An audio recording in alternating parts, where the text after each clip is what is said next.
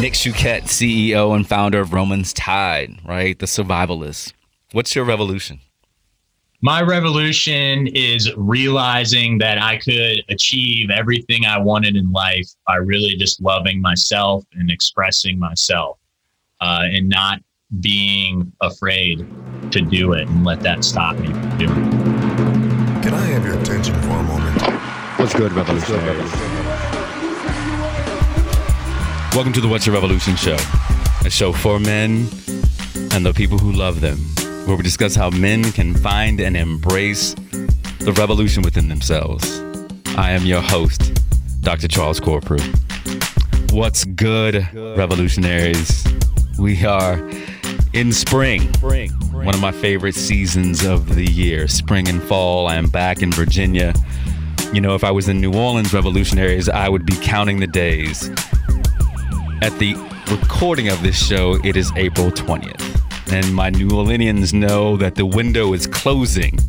This wondrous time in New Orleans where spring and livelihood and the robustness of being in the crisp air of New Orleans brings about life. And even though COVID has hampered many New Orleanians over the last year, I know that my revolutionaries who are down there are reveling because they know that after that first weekend in May, it will be hot. But I am here in Virginia spending my first spring in 15 years. And it has been a wondrous joy to spend this time with my family and friends. I was able to run a triathlon a couple weeks ago. Hadn't done it in six years. Set a goal. This was my 50th year. And so, you know what? I was going to get back. I got the bug. What I realized in this journey, revolutionaries, is that you don't have to stop. You can set goals, put them out there in life, and then go out and crush them. But you have to make sure that you can see those goals. There were days that I did not want to get up. I didn't want to swim, I didn't want to run, and I damn sure didn't want to get on that bike. But I knew with the goal setting out there in front of me, I knew that April 10th was going to come. And so I had to put the work in. That's the thing about life. You got to put the work in, even when you don't want to because that's what revolution is that you can set this revolutionary goal you want to change but without the work revolutionaries there's nothing there you will never succeed you will never plant the fruits you will never plant the seeds that you will be able to see the fruits bear and so on april 10th I was able to run my first triathlon in six years and I was able to actually meet my goals. But I remember looking at the results, revolutionaries, and was like, you know what? I really didn't think that I was that slow. I was like, wait a minute. And I, I, began looking at the results of people in my category. Although I have not turned 50, uh, they put me in the 50 to 54 category. And I was saying, I was like, wait a minute, why are these, wait, these dudes can't be faster than me. And they actually were. And so now the goal is how do I move up the ranks? right? How do I set a higher bar? It wasn't just about finishing, I set a time, but now how do I place in the top 10 or how do I place in the top five? That means you set your goals higher. The revolution becomes a little bit greater, becomes a little bit longer, a little bit stronger. And so that's what I'm asking you to do because spring is about rejuvenation. Spring is about rejuvenation. It's our opportunity to, to sheathe off that deadness of winter and to come out something different. And so I'm asking you as you set your revolution, revolutionaries, that you think about what do you want to sheathe off of yourself? What what are those old dead things that you just want to let go of? And what's the goals that are in front of you that you want to achieve? My next goal is July the 11th with my friend Julie that I was able to meet at at the triathlon. Find your people as i say because there will be people out there that that will allow you to come into their tribe and then you will invite them into your tribe revolutionaries and they will allow you to push even further. On that day on the route julie and i saw each other a couple times. We kept saying yo you got this you got this. And then afterwards there was this great conversation about life and pushing and crushing your goals so now i have a new partner to run this find your tribe people and I say this because it's interesting. I, as I said, I moved home and I've been, been working out of a co working spot here in Virginia Beach, Gather. Shout out to Shannon and Kathleen, formerly departed now Gabby, new Ellie, and Polly for all the great work that they do there. But I've met some amazing people, revolutionaries, some amazing people, had conversations with some of the most outstanding people that you never that you never thought you would meet because they're just so unassuming. They're walking around in shorts and t-shirts, you know, just saying hello, talking about food and nutrition, and just don't you just don't know how great these people are, and you don't know their stories. And I sat down with this brother, Nick Shucet, unassuming cat, right? Talked about surfing, talked about his love, and he was like, "Look, brother, I got a story to tell." And he started telling me, telling me about who he was, and I was like, "Yo, yo, revolutionaries, my people, you have to hear this story." And so I was like, "Let's do this." Let's do this. So I want to introduce you to my friend, my friend, and this story is so riveting and compelling. You're gonna be like, "Yo, really?" This is Nick Shucet, CEO and founder of Roman's Tide, and we'll get into that. But I call him the survivalist because this brother's story is one of survival and resilience. Nick, brother, what's going on? How are you? And thank you, and welcome to the What's Your Revolution show. Hey, what's up, Charles? I'm super excited to be on here, man. Just uh, you know, having another great day at the office. I love it here at Gather. Like you said, so many amazing people in the building, and it's uh, been great to connect with you and, and other people here. I'm uh, stoked to be on the podcast, man. Yeah, no doubt, no doubt. And look, look, my revolutionaries are gonna see them and like, look at this dude. Like, he's like a model. That's why I had to put my hat on. I need, you know what I'm saying? I was like, wait a minute, I gotta find a way to, you know what I'm saying, cover up because you see this dude, you know, and when you see him, like he's just as affable as he looks, man. So thank you, brother. Look, man, I I, I want to jump into this show and yeah. really get to know you. Look, Nick, tell us about yourself. You know, we've we've had an opportunity to talk about what your revolution is, but I really before I even ask you that signature question, right? I want to ask this question: Who is Nick Shucet? Yeah, so you know, I, I, I do a lot, man. I'm I'm an e-commerce guy. I'm a dad. I got three kids. Uh, I'm, I'm, a husband. I have a great wife, uh, Angelica, at home. So you know those hats keep me keep me pretty busy, man. Those roles keep me really busy.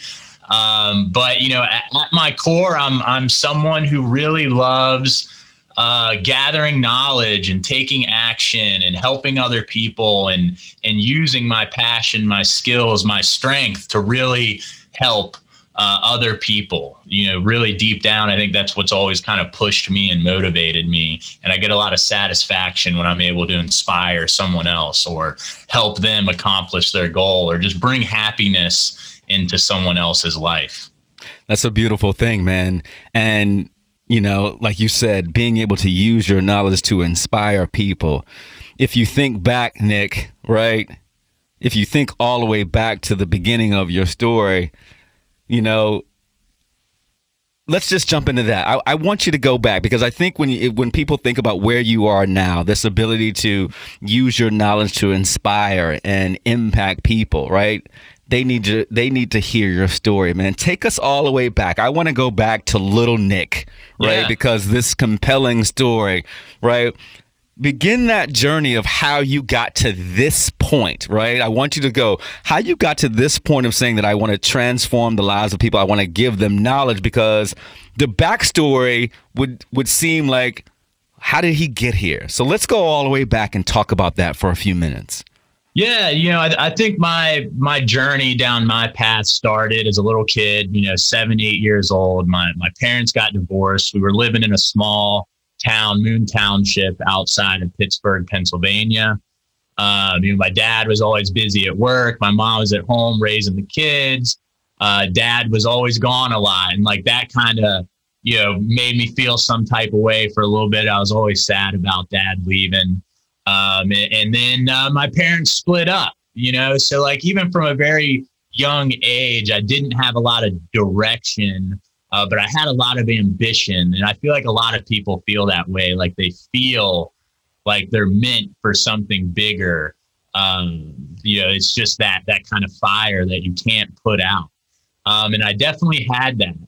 And after my parents split up, I even had less direction. You know, so I had all this ambition. I had no direction. Um, and I and I got in with the wrong group of people, you know, because school, I didn't really vibe with what school was teaching me.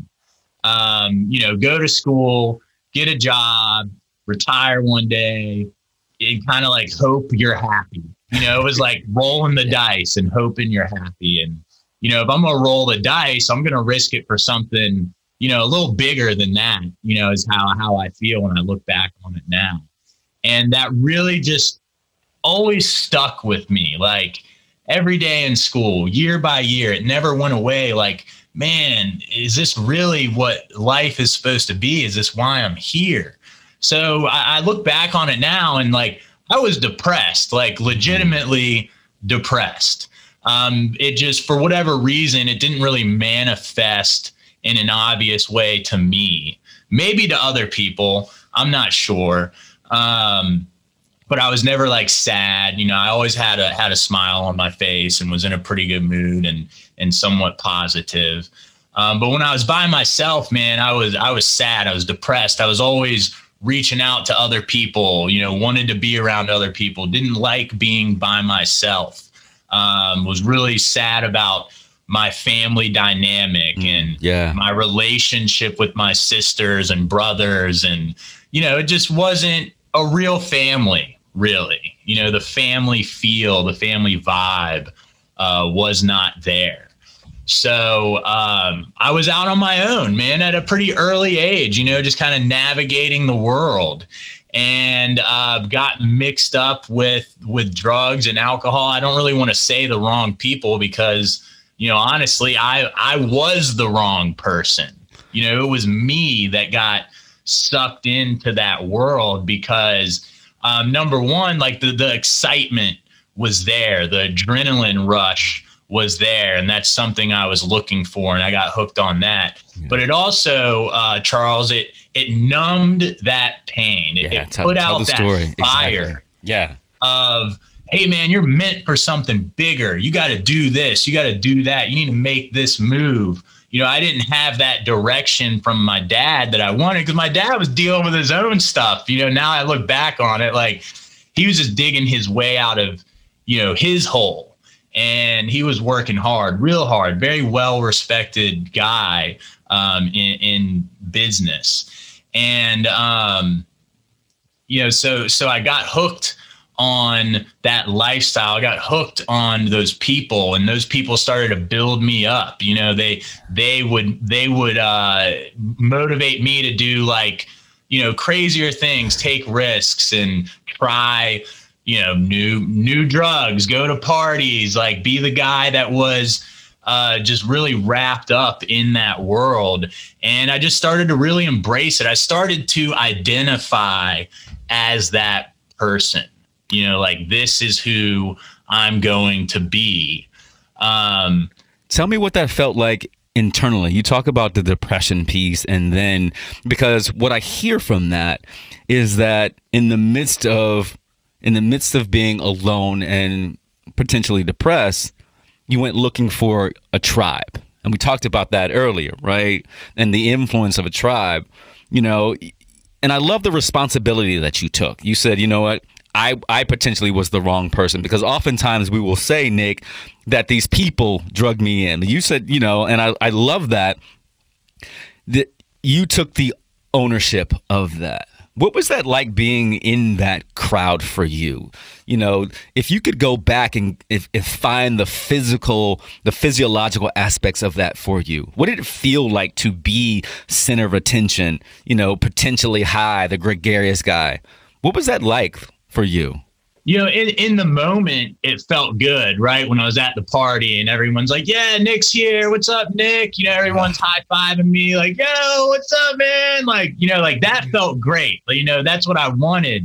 Um, I wanted those people, you know, to be excited to be around me. And, uh, but when I was by myself or even in moments, you know, I'm, I'm, I was in the corner at the party or whatever, I'm like, man, like, you know, this really isn't me, you know, like I know this isn't me. And like you know and and i just got worried about myself as well because i felt like i had to continue to be a person that other people thought i was or that other people thought they wanted me to be.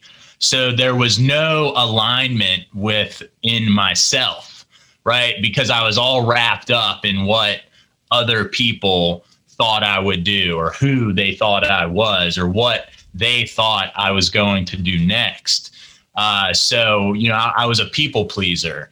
Mm, um, I was always trying to please other people and I never had, did not have any love for myself. Mm. You know, I never really valued my own opinion or um, went after the things that I wanted to because I was scared of rejection, right? Like I did, I was terrified of rejection. So there's a, there's a um, couple there's a couple things in that Nick that I, I want people to really really hear.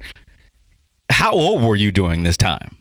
Yeah, so you know, I, I, started messing around. I started smoking weed. I was probably like, no man, like eleven or something wow. like that, right? right? So I was pretty young when I first got introduced to that. Um, and from like that age to like eighteen, um, I partied pretty pretty hard. Um, and when you, know, you say when you say party, I, yeah, when you say party, like what were you doing? Like it went from it went from weed to weed, um, LSD, mushrooms, cocaine, MDMA, um, you know, just about anything, any type of party drug. I never did any any heroin or um, you know any crack. I didn't never get into the hard stuff. Thankfully, like you know, something just kind of kept that stuff away from me. It was never of much interest um, to me. Right, and so revolutionaries, there, there's a there's a lineage that we're going to take with brother Nick here, as you hear in this story of, you know, uh, ambition, right? And unbridled ambition without support, without positive support, right? And we think about this because I want you to think about this as we craft this story with my friend here that ambition is the theme right? And when you think about that and when you go looking for your tribe, ambition can take you down a variety of paths. And what we heard from Brother Nick here early on is that his ambition, I want, I think I can be better, but I don't know. You know, my family's not giving me the support. I found a tribe of people, but they were taking me down the, they were taking me down this path. And I don't want to call it the wrong path, right? Because adolescence is this opportunity for exploration. And so we would probably say that Nick, you were exploring and trying to find their way. There was there were some things going on, but this path led you down led you down uh, some nefar- had some nefarious uh, uh, some nefarious endings for you. What were some of the consequences of this parting behavior, the drug use, and I'm not even say abuse, the drug use? What happened? Yeah, so I, I spent a lot of time in and out of jail, man. At, at 15, um, I I had been arrested a couple times. I was on probation uh, got into trouble with a buddy of mine again and, and went to Tidewater Detention Home. And they sent me to uh, juvenile prison for 15 months. Uh, so that was my first time being incarcerated. Um, I, I, had to go away for 15 months. And that was out of all the places I've been behind bars, that was uh, intense, man. You know, you're you're in there with they send you to this center where they put everybody. So you're in there with a bunch of, you know, young kids, have done all different types of stuff. And then they decide where they're going to put you. So that was the scariest place I've ever been, honestly. I mean, you know, just 15, 16 year old guys fueled with testosterone, you know, not in the best headspace and just ready to fight at, at any moment. I saw a lot of crazy stuff happen in there um, went away for you know went to my place did my thing for a little bit. Um, you know kind of like it, it, was a good experience. You know i learned a couple things uh, found myself a little bit but i still didn't see any way to uh, fuel that desire to be something bigger and better and accomplish great things so right after I got out, you know, I kind of went back to the same old stuff, and it actually even got a little bit worse. You know, like that's when I did cocaine for the first time and and started partying even more. And I had my GED. I got my GED while I was there.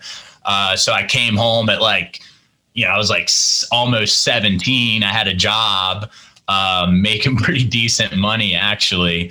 Uh, so I was like an adult already. You know, my friends were still in school, but I was already making money.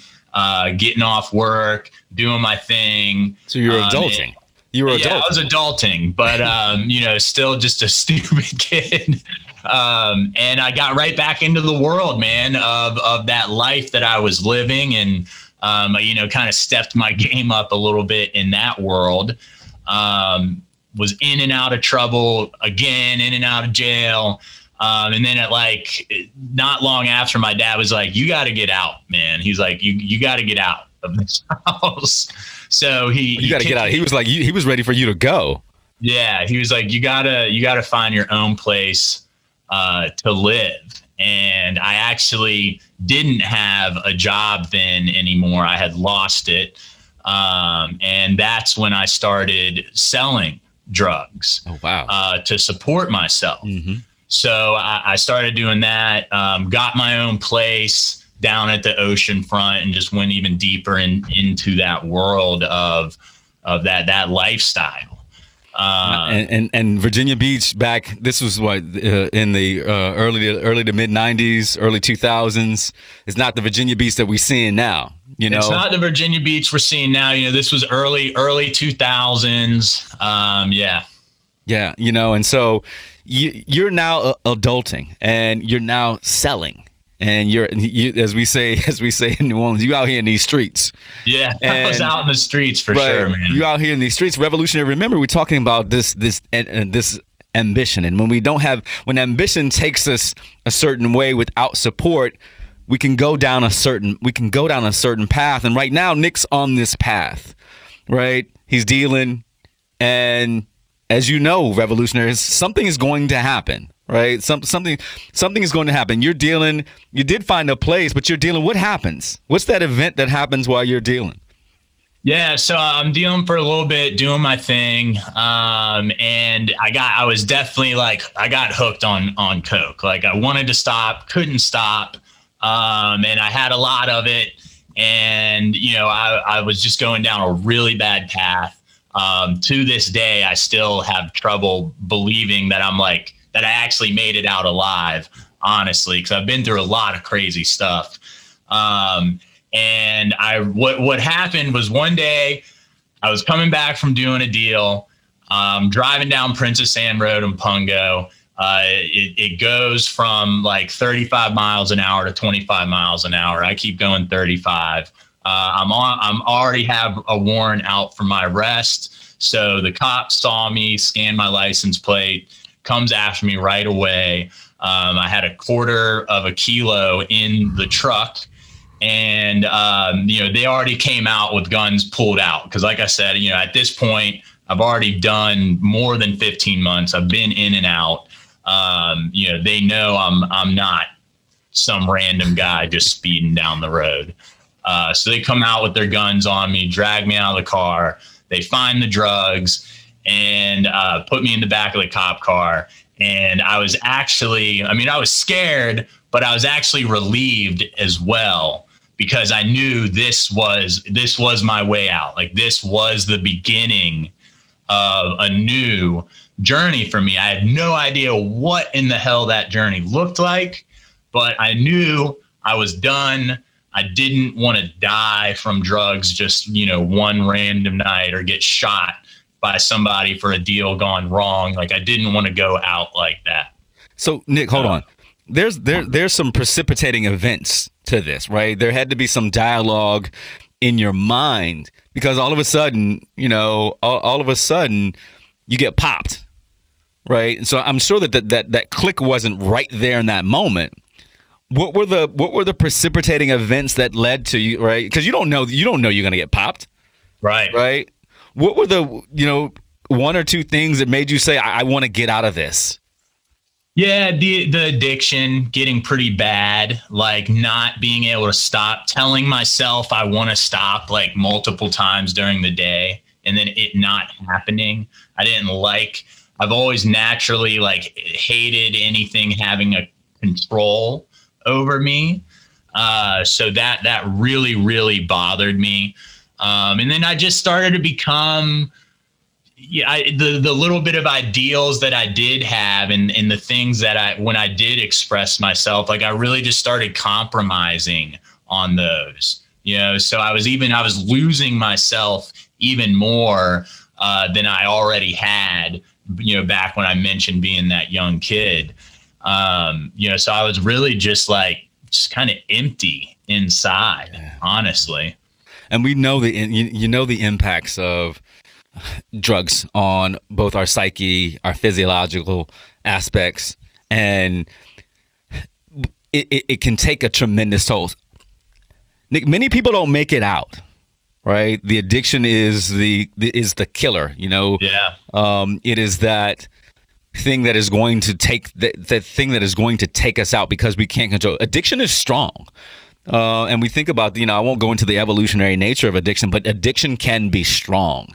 And we think about where we are in our society and, and scrolling has, you know, even though we don't think that it's unhealthy, scrolling has become the new addiction or social media has become the new addiction. But I mean, drugs change the dynamics of your body. And for for many people, they can't get out. And you're saying in your mind, because revolution, remember, there's a theme to this ambition, right? Ambition. And in his mind, it sounds like Nick is saying, you know what? I got I've got to figure out what this is. And it's interesting how the universe conspires. You know, you don't think in the moment, it doesn't sound like you thought in the moment, right? That I'm, I'm going to get popped and this is going to change my life. But in that in that car, you have those moments. And I remember what my my precipitating event was when I started to change my own life. But Nick, it's interesting. You're sitting in the car and tell us this because life life changes at least for a second, right? What happens? So I'm in I'm in that cop car and I know I'm like, man, yeah, like I know I'm I'm like I'm done done. Like I've I've been given so many chances. I've got a terrible rap sheet. You know, I'm just I'm done. I'm like, oh my god, like what's what's going to happen? But there is always a glimmer of hope um, in me. So you know, and I'm that way to this day.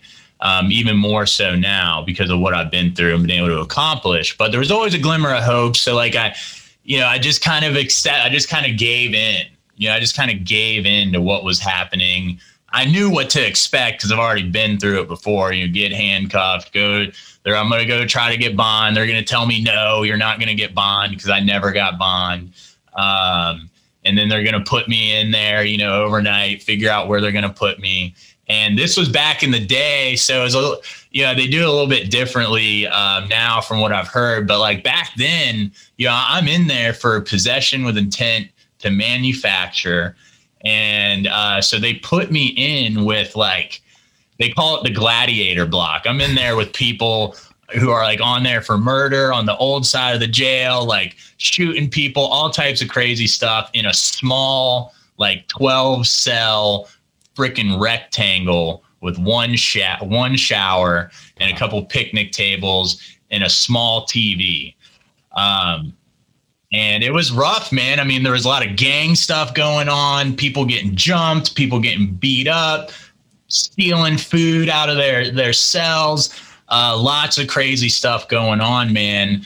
Um, and I just really started to embrace this idea of you know making a change. So I gravitated towards uh, Christianity, towards the Bible. You know, I'm like, hey, give me give me a Bible. I need some hope or something. You know, like I need something good to scriptures read. will lead you.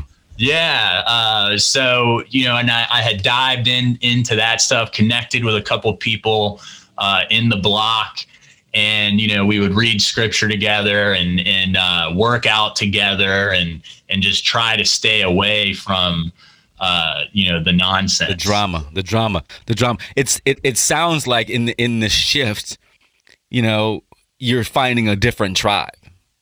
Yes, it's definitely the beginning of finding a different tribe. Yeah, you know, and and and that's the key. If we think about this lineage of, of, of ambition and finding your people, right? Sitting in the back of a cop car, right? Knowing that life has got to change. And now you're reading scripture, you're working out, you're finding some positivity. But there was an event, right? You had to go you had to go back and and get in front of the judge. Yeah right? You know, and you had in your mind where you wanted to go. Tell me, tell my revolutionaries about that because you had begun to think about like I'm, I need to shift my life, and there's a place that I, I want to go that's going to help me do this. Talk about that. Yeah, so there were two things I knew that needed to change. One was like that that idea of like being confident to be who I want to be. Right? So that was one thing. The other thing was like I don't want to be hooked on drugs anymore. Now, so the one the the one of expressing myself and being who I want to be, I didn't get to that part until way later. But the drug thing, I was able to work on. You know, I knew I was like, well, they have rehab. You know, I can go to a rehab. I had a path for, for that. I had a vision for it. So I found out about a place called Edge Hill in Winchester, Virginia. And I wrote a letter to the judge, like, you know, uh, wrote a really nice letter. I was like, I'm 19 years old at this point, and I'm only 19. I'm like, you know, I'm only freaking 19. Like, I swear you know, I, am thinking, I'm going back to when I'm like eight years old. Like, and in my head, I'm like, I know this is where the, all this stems from. I'm like, I'm just some kid who just made a bunch of stupid decisions and got stuck in this freaking world. And I want out. Um, but I don't know how to get out. I don't know what to do. I'm in too deep here, you know? So I'm like, please send me to this, this rehab. Let me go to this rehab. And she did she said yes. You know, God bless that that woman that that took that chance on me um, because they sent me there. Got, but I had to go back. They were like, "All right, you can go, but you've got to come back after your 30 days." And I'm like, "All right, okay." Um, so I go, I go to Edge Hill, and I remember that night that I still came in. I I remember I was still smoking cigarettes at that point. So I get I get to the uh, to the treatment center. It's nighttime, and they give me a cigarette and uh, a lighter. And I just remember being so grateful for that cigarette and that lighter. And then she was like, yeah, you can, you can keep the lighter. You can have it. I'm like, whoa, like I can keep the lighter. Like I had just come out of like 50 days of, of hell, you know, at this, at, at the jail. So I was so grateful to be in there and I had a little room like under under the stairs. I mean, you know, like some old houses have those rooms yeah, under yeah, the stairs, right? Yeah. So yeah, they put me in there and I'm just like, oh my God, this is so nice. You know, like I was so just so happy about it. And I remember sitting down and filling out the form. You know, they're like, how how often did you do this drug? You know, and have you done this drug? And what, you know, like really they ask you to lay it out. And I've been through that stuff before, but I had always lied before.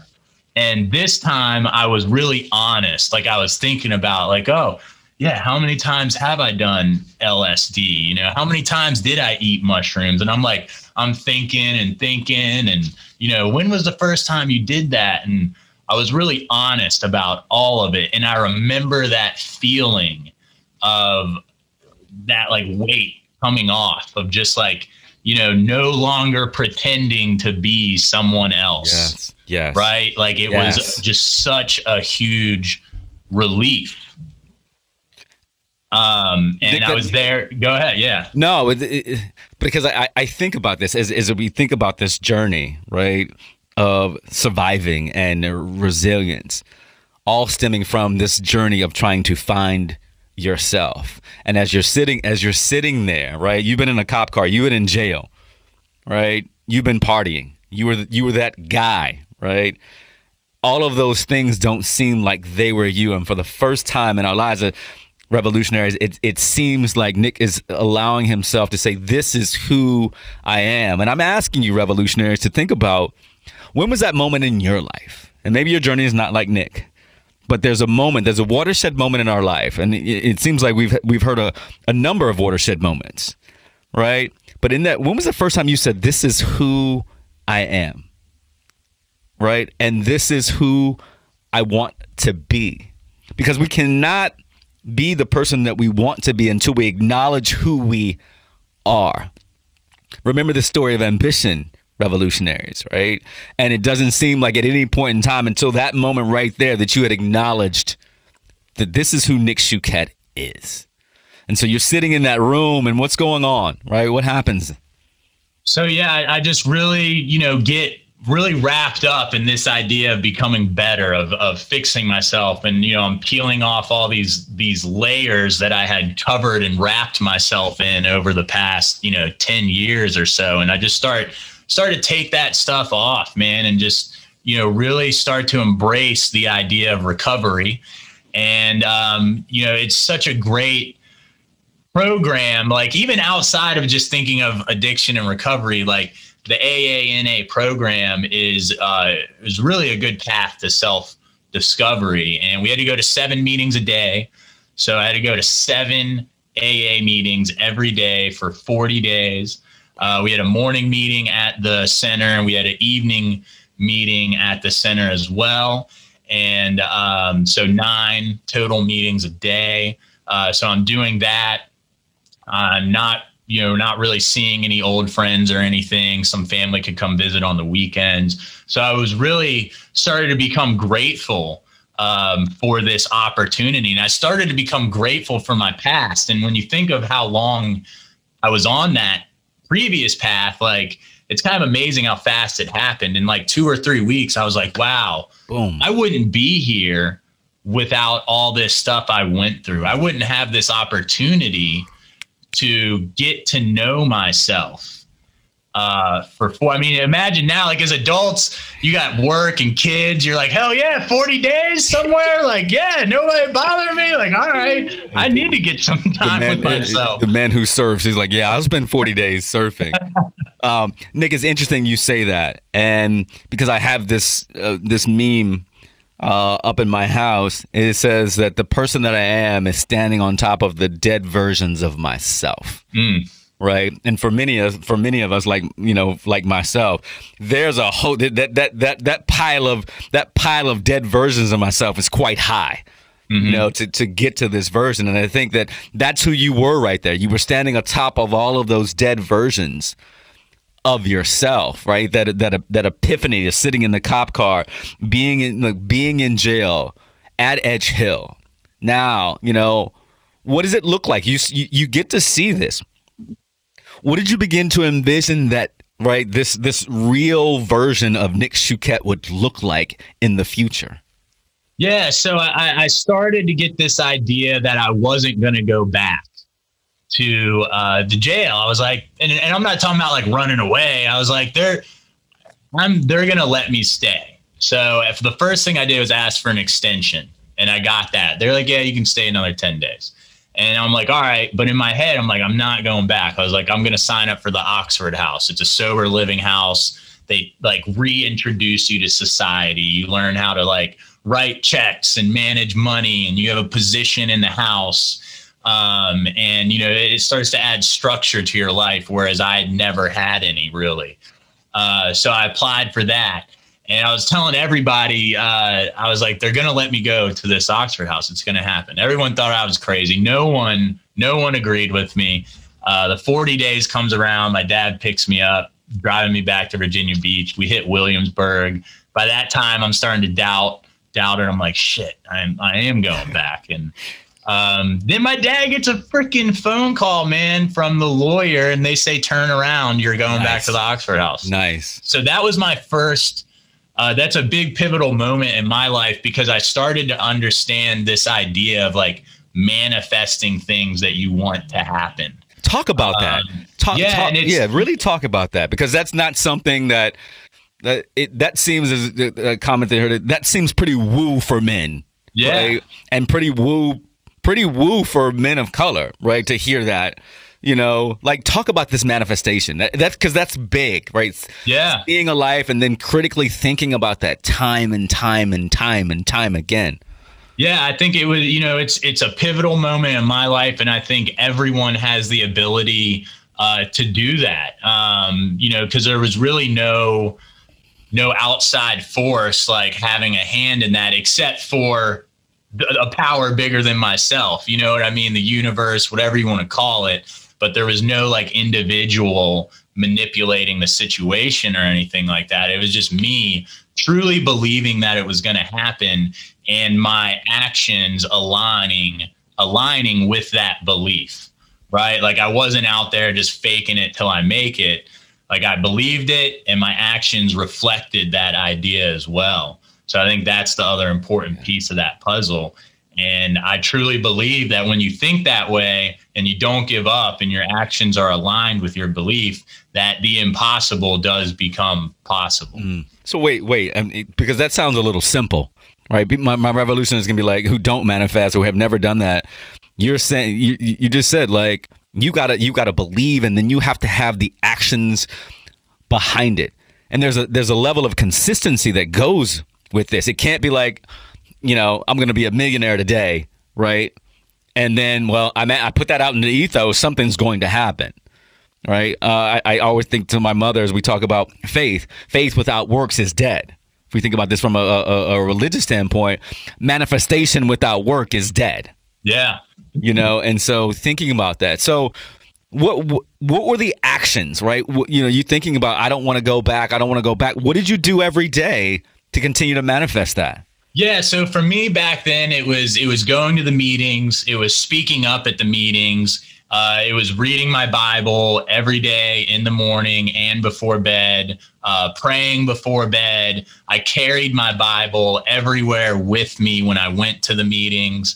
Um, I even was like somewhat controversial at the meetings because I would bring up religion, right? And and and and at those meetings, they try to keep religion out of that stuff um, out of those meetings because it turns some people off and the goal of the meetings is to help them with addiction. So i get it but um, you know i wanted to voice that. So i and i didn't want to compromise because at that time in my life like you know i i was a active participating christian and you know my that's how i wanted to act right like i wanted to walk that path that you see laid out in the Bible. So like I stopped cussing. I didn't talk bad about people. I didn't lie at all. I, I started to tell the truth all the time. Um, and I had those daily practices that I didn't compromise on because once compromise is a, a slippery slope, right? You do one thing and then the next day you're like, you let two things go and then it's three things. And before you know it, you know you've just like given up on all on all that stuff that's that's the nugget that's that's the nugget right there that we, i think that we need to think about that when we're on a journey when we're on a revolution let's let's let's bring it back to what we talk about when we're on a revolution you can't compromise right you can't compromise. it's like saying, you know, for a week, I'm going to go vegan for a week. If you're really going to go vegan for a week, and this is this is just a simple. This is I'm I'm just making this very simplistic, but you cannot compromise, right? If you set that goal, this is my revolution for the week to go vegan. You lose that because actually, Nick, you know there's there's there's uh, neuroscience behind it. That when we achieve our goals, the dopamine levels actually increase right? And, and, and those endorphins and dopamines actually increase. And so it, it says to us that we can do it again. Dopamine levels actually lower when we begin to compromise. You're telling the brain that I can't do it, right? And so the brain begins to say, okay, well, you couldn't do this, you compromise. And so I'm going to continue feeding those thoughts because you, you know, this is the cycle you have to be resilient enough. You have to be a survivalist, as we say. That's that's so interesting. And so, revolutionaries, I'm asking you to think about this, right? Because if, if we think back to author Rashid Thomas, talked about the choice points that we have in our life. And remember, this whole story that we're trying to tell here about Nick Shucet is that at certain choice points, right? He made choice points that led him down a direction, but then he decided to make better choice points or different choice points. And one of those was manif- manifesting. So you're in the car, you're you're you're back to o- Oxford Hill. All right, and we're going to move fast a little bit. You're out. Life has changed. Life has changed. What does it look like for you once like you've gotten out and you see that you've manifested this life? What does that life look for you like then? Yeah, so I, you know, I started to kind of just accept that I was going, you know, I was going to go down that path that I really didn't want to as a kid, but I knew I didn't. I knew where I didn't want to go back. Right, I didn't want to go back to that life that I was leading. So I was like, okay, I'm going to get a job. You know, I'm going to have a family. I'm going to take this relationship seriously. Uh, I'm going to move back to Virginia Beach and and start walking down that path. And I did. You know, I, I came back. I, I, got a job. I ended up having a kid and uh, you know stayed with the girl that I was with. Um, you know, I thought I owed her for staying through uh, all that stuff. But really, more importantly, is like I still th- I thought no one else was going to love me, honestly, because I still didn't really love myself because I was at this point I was still compromising. You know, okay, I'm going to go get a job, get married, I'm going to have a kid, and hopefully it all works out at the end. But at least I'm not doing drugs anymore. Mm. You know, at least I'm not hooked and doing that stuff anymore. So that's the path I started to walk. That's the vision I had because I didn't I didn't know what that other life looked like. Yeah. Um, so I just I just walked down the one that the world had kind of painted for me already. Um, but my, you know, like things did that didn't vibe with whatever the hell is inside of me. Um, you know, because things started to go go off and I started to change. They went left again? They went left again, man. And you know, I just I wasn't I wasn't aligned with whatever was inside of me and and it pushed me to start you know, hanging out with old friends and old tapes, man. Um, tapes. Yeah, started hanging out with old friends, and like I, I, was not happy in that relationship, and I know she wasn't really happy either. Um, we were just two people that like didn't love ourselves and wanted someone else around. Right. And you know? just just for revolutionaries, just so you know we can understand the whole tape, she had been with you through this journey through the journey, yeah, we met. We got together, you know, early teens, mm-hmm. and she uh, stayed with me through that through that process of getting arrested and, and going to Edge Hill. And gotcha. There was a, a, a good friend of mine sent a, a meme. Jay Jay Shetty had posted something on Instagram, and it says that you can be a whole package at the wrong address. You know, and it would seem like you were this package, you were this ambition, you were this rocket ready to fire, right? But you weren't you you you weren't on the right upright. You know what I'm saying? You weren't on the you weren't on the right propulsion stage for that. You ended so you all you all ended up leaving each other. And yeah. Yeah, and so you hear this is that we want our tribe, right? We want to be loved. We, we want to be loved by the right person in the right way. But ultimately, Nick, what I'm hearing is that, and we said it all the time here on the show, we have to love ourselves. How yeah. did you find how did you find that love of yourself? So I I remember yeah, I was trying to make this relationship work. We had a kid now and you know, I didn't want to put a kid in the position that I was in, you know, split up parents. So like I stay I tried to make it I tried to fix it um, for those reasons, and you know, it just it just didn't work out. There was a lot of conflict, a lot of disagreements, a lot of mistakes, and I remember one day I um, I found it's kind of embar- I still get kind of embarrassed to talk about because it, it has like a negative connotation to it. But I got involved with a uh, a pickup artist community, and it you know there's a lot of different pickup artist communities out there, and this one never heard of just ne- I've never heard of a pickup artist ever. It wasn't just about like secrets, tips, and tricks and hacks, and you know all that crazy stuff. It was about being who the hell you wanted to be and stop feeling sorry about it you know, like whatever it is you want to do, like go find someone else that wants to do that too and stop trying to please everyone. Um, and that really resonated with me because I always tried to please everyone. Tell that story. Um, Tell that and, story. And that's when I realized, like, hey, you know, there's nothing wrong with me. I, you know, I want to surf and that's all I want to do. Like, whatever. Like, I can go surfing and that's what I want to do. Like, I'll find a chick that surfs or one that doesn't, you know, that accepts what I love to do and is right. happy about me doing that because I'm going to reciprocate that and love what she does and support what she does. And then it clicked and I was like, why the hell have I been trying to please people? That don't even like me for who I am. Why would I want to be around those people? Yes. yes. Right? Like why yes. why would that why do I want that to be my tribe when I could just be myself and being myself will repel people and attract people. Yes. And the yes. people that it attracts will be people that I actually want to be around. with. It, it, Yeah. Exactly. Exactly. So I started just, and it, dude, it was scary as hell. I mean, I was, you know, like things, I got into this community because, you know, me and the ex were splitting up and off and on. So I got involved, and now I had to like meet new women, and I had no idea what the hell I was doing, man. Like so much fear because I didn't want to be rejected. Rejection. And uh, I remember one time a guy in the community, he was like, All right, you're sitting down, you're out at dinner, you see a chick across the way that you want to talk to.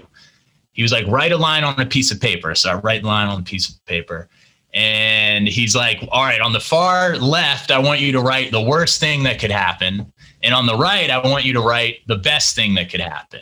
And I write on the left, I'm like, Well, you know, she says no. And on the right, she you know she says yes we go out we have a good time uh, in the middle i get her phone number and we have a conversation and he was like all right now look at that worst thing that could happen i was like all right and he was like is that really that bad i was like You get told no, No. every day. Somebody's I telling was you like, no, no, actually, every day. not. No. And it ever since that day, it was like a, a switch had flipped in my mind. Like whatever it was that was letting fear control me, that guy freaking flipped it Boom. in my head. And That's I was no longer That was the revolution. That that was definitely the big revolution of, of realizing I could be myself and that fear is there and it's not going to go away, but it's not in control anymore. Mm, Fear is a mind killer. There's a tiny little evil that was sitting at you from the inside out. You must face it and learn to control it. Fear. That is an that is a, a- an interesting thing because one of the one of my favorite authors, his first book, Mark Manson, his first book was called Models, and it's not a pickup artist book. It's really about how to attract people, and in, in, in the context, how to attract women by being vulnerable, by being yourself. And it's interesting at this phase of my life. Um, I don't think that I've ever been here at this phase of my life where, you know, I have this this mantra that I heard somebody say: "I attract, I don't chase." And it is a it is a wonderful place to be. And I've had conversations with my friends, and they're like, I don't remember this time in your life when you've just been so cool with just being you. It took me a long time to get here. Like like you said, I've had these pivotal moments, these watershed moments. And this is who I am. And as I turn 50 at the recording of this show, one month from today, I will turn 50. I I love this person, this this man that I am. And e- either you come and hang out with me and be a part of this tribe and be a part of my people and be a part of me, or you don't, and I'm okay. And it is really interesting how life opens up when you say, you know what? Rejection is a part of life. Fear is a part of life. You said it's going to happen. It happens every day. You do it. You reject. People are fearful of you, whatever. It's life. And so it's interesting thing now. So you're in this community and you're attracting all of these people. What's going on in your mind? How are you comporting yourself in the world? Yeah, so I, I started dating and I started overcoming this idea, you know, because like I I had the the flip had switched, but now I needed to exercise it, right? Like I needed to go out there and and meet new people and be myself, and uh, you know, it was scary. Uh, it was it was scary, man. But I finally, you know, I had like two years where I was out there being myself in the world um, and having a really good time connecting with new people, meeting new women, making new friends. Um, and you know, I was just really enjoying life, just like having a having a good time, living down at the ocean front during the summertime, you know, meeting new people, just running around. Like it, it was great, man. And uh, eventually I, I met my wife through a mutual friend and uh, you know, she was the woman that I had always dreamed of having when I was a little, when I was real young back in the day. You know, dark hair, uh, Latina, big beautiful eyes, and that's exactly what she is. And and she has this amazing family. You know, and that was the other aspect that was always missing uh, from my life. This family that is so close, so supportive, um, and just like amazing. Like I love when they come visit. It's never one of those things like, oh, the in-laws are coming. It's like, no, like, oh, Eileen and Ray are coming down. I'm excited to spend time with them. And she's got two older brothers and we get along really well. It's like I, you know, it's perfect. It, it's it's everything I've ever wanted. Um, and she lets me go surfing whenever I want to go. You know, like she lets me go on my surf trip. She watches the kids because she knows uh, what I went through as a, as a as a teenager, and that's also.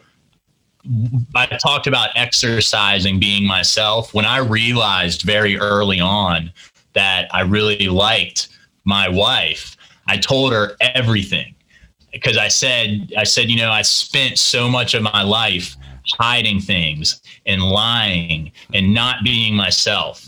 I said, This is me. This is what I've been through. Uh, this is what I've dealt with.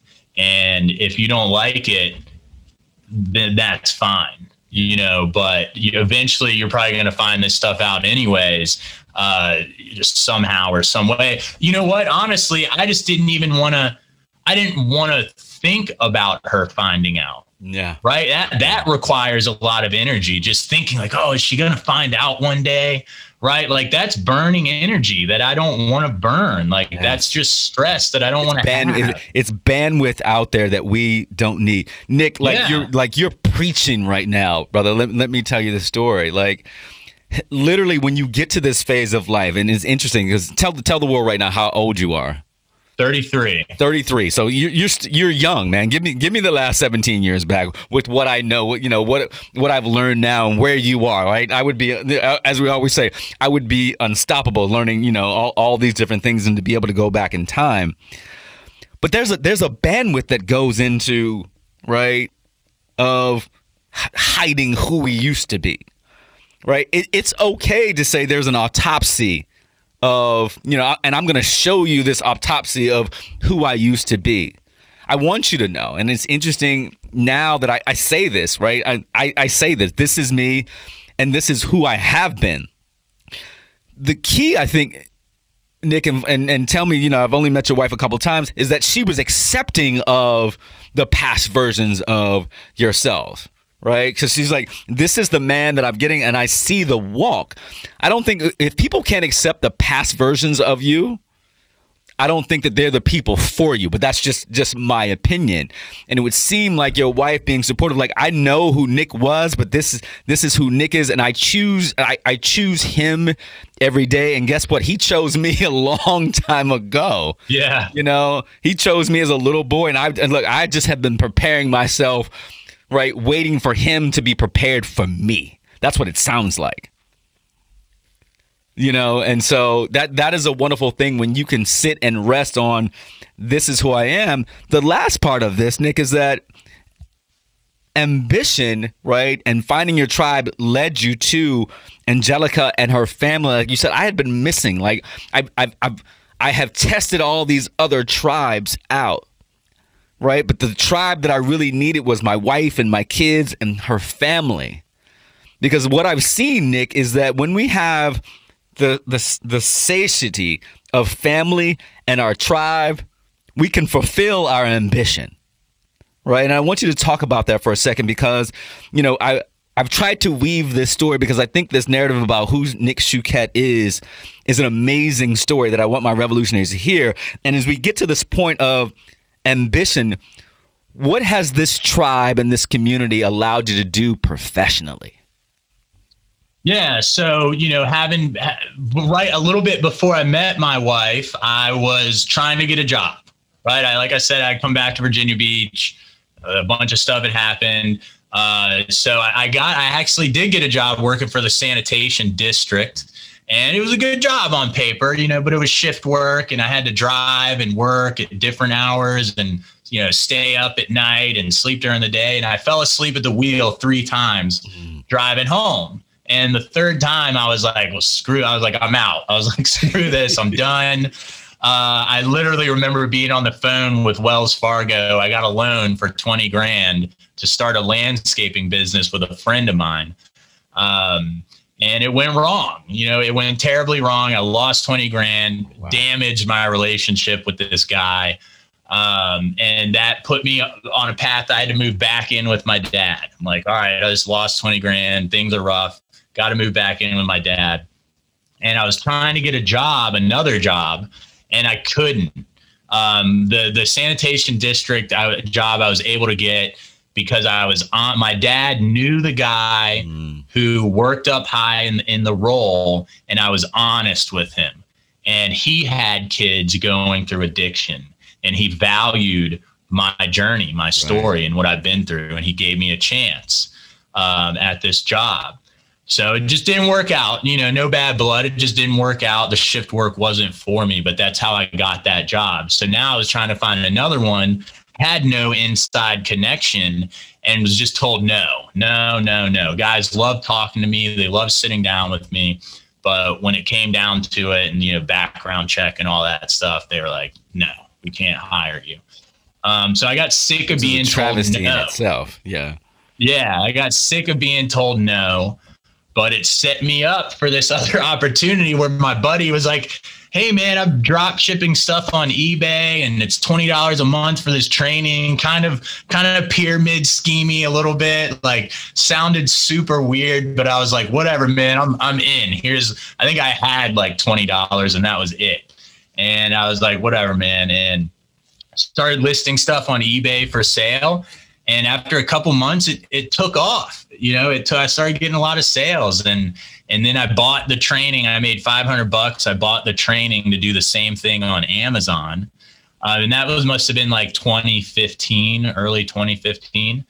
And uh, Amazon took off, started getting crazy amounts of sales. I said, Dad, things are getting crazy. I was like, I need, I was like, I need a credit card. And my dad was like, here, he, he saw what was going on. He let me use his card. I remember the first time I wrote him a check for like $16,000. He was like, I don't even think he believed, like, yeah, I'm not getting that money back or something like that. And I was like, here, dad, here's a check for 16 grand to pay off that credit card. And, um, and it was just off to the races from there. In 2017, uh, we did over a million dollars wow. in revenue wow. on Amazon. Revolutionaries, do you uh, hear this? Hold on one second. Do you hear this? Right? This was the kid that was partying, marijuana, cocaine, got popped, right? Went to Edge Hill, went to Oxford, uh, Oxford Hill for rehab. Sitting in the back of a cop car, has been in jail failed relationship, left a job, and he just he just said, "Look, I found my way. A million dollars in revenue." I mean, take a just take a moment, revolutionaries, to let that sit with you, like the ability to come, not even come back, right? Because there was nothing. It seemed like it was nothing to really to create a life from a life that he didn't want. Like, what was that feeling for you? Like, like, cause at, at, some point you look up, right? I'm able to pay my bill. I'm able to pay my bills, right? Pay just a million dollars in revenue. What does that feel like? Yeah, it feels it's it's like an adrenaline rush. You know, it's it's what I was always kind of chasing is that that big goal of of doing something significant um, in my own life. Um, it feels great. Yeah you know. But keep going. I think that you know, 2017 million dollars. Right, we're four years from that. What what what what happens? Your business builds. What's going on? Yeah, so the business builds. It gets a little tougher, you know, as other people start to discover Amazon. Um, and I had to make a bunch of changes. You know, life as an entrepreneur um, was is exciting, right? Like we have to overcome these obstacles constantly, and I think that's I actually enjoy that, right? Like I'm good at solving problems on short notice. I'm a risk taker. So, you know, where I like someone sees a criminal or an addict or something like that, and they say, oh, that person's bad. Like I see a risk taker, I see a misguided person. So that's how I try to approach uh, people like that. You know, I, like I see the good in that lifestyle and and most likely they're just like me right they just yeah. went down a path and didn't have the tribe. They didn't, didn't have the tribe. Didn't have the support. Yeah. Didn't potentially didn't have the love. Potentially, right? So now I've, uh, you know, I've I've built this life as an entrepreneur. I've continued to be myself, um, ruthlessly. You know, like just being myself and unapologetically being myself, and not trying to please everyone. And um, and now I've got a great tribe, a great community that I'm involved in, and it's it's a lot of guys and and women like just like me um, that have came from nothing and, and really achieved great things. Um, and I've got a great family now. And, and like you said, I've created the life that I've always wanted. Um, in, instead of just hoping it would happen or not knowing if it's going to happen. Yeah. Um, and it reminds me, I saw a good quote from Jim Jim Carrey the other day. He was he was giving a speech uh, at a college, and he was talking about his dad and how his dad went to school to be an accountant, and how his dad thought like Jim should kind of follow in his footsteps. And then his dad lost his job at like 45 or something, right? Like he had worked there for like 15, 20 years and Jim said, "Hey, you know, you can you can fail at doing what you think is the right thing." Right? His dad failed anyways. He went to school and got fired, right? Like that must feel te- terrible. And Jim said you might as well roll the dice on something you're passionate about, something that you really want to do. Um, because you might fail, but at least you fail at that. Um, so that's kind of how I live my life now. Like it's it's not I'm not really scared of failure. I just kind of accept it and embrace it and make changes and learn from my mistakes and just stay open minded to what's coming my way.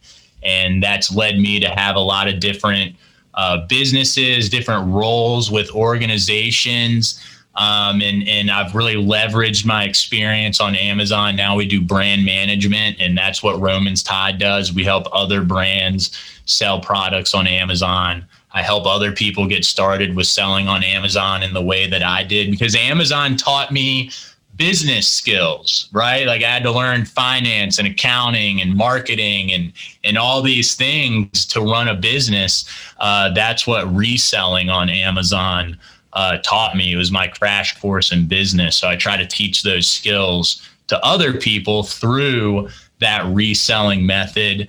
Uh, so that's something else I do. And then I've got my fitness thing that I'm involved in as well. Uh, that's you know a passion of mine. It's just a outlet to really help other people, um, which is what I really like doing. You know, at my core. Right.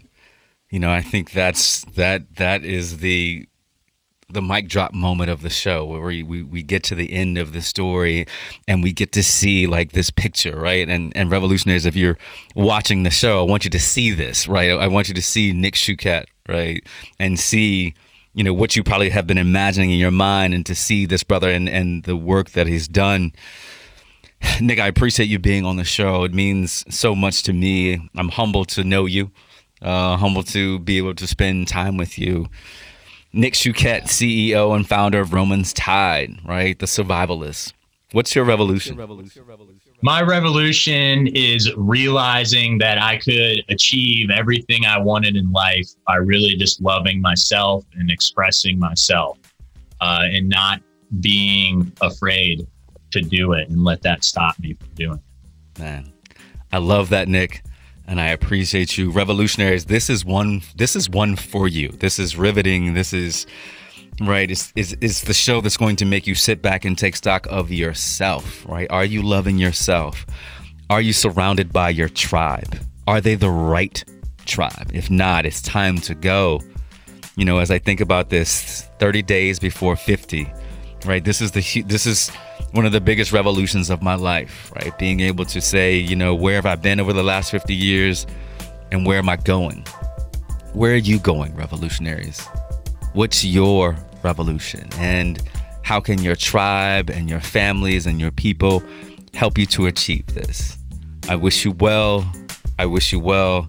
I love you all, and I look forward to the next time that we are in space together. Shout out to my beloved New Orleans. Shout out to shout out to my aunt Flo. who over the last 50 years have given me so much love and joy. I appreciate the life that you have allowed me to have, the love, the joy, the family that you have given me and my mother and your sister. Godspeed to you. Rest in peace, Aunt Flo. We love you. Revolutionaries will talk to you soon and always be able to answer the most thought provoking question of your life What's your revolution? Peace. Peace.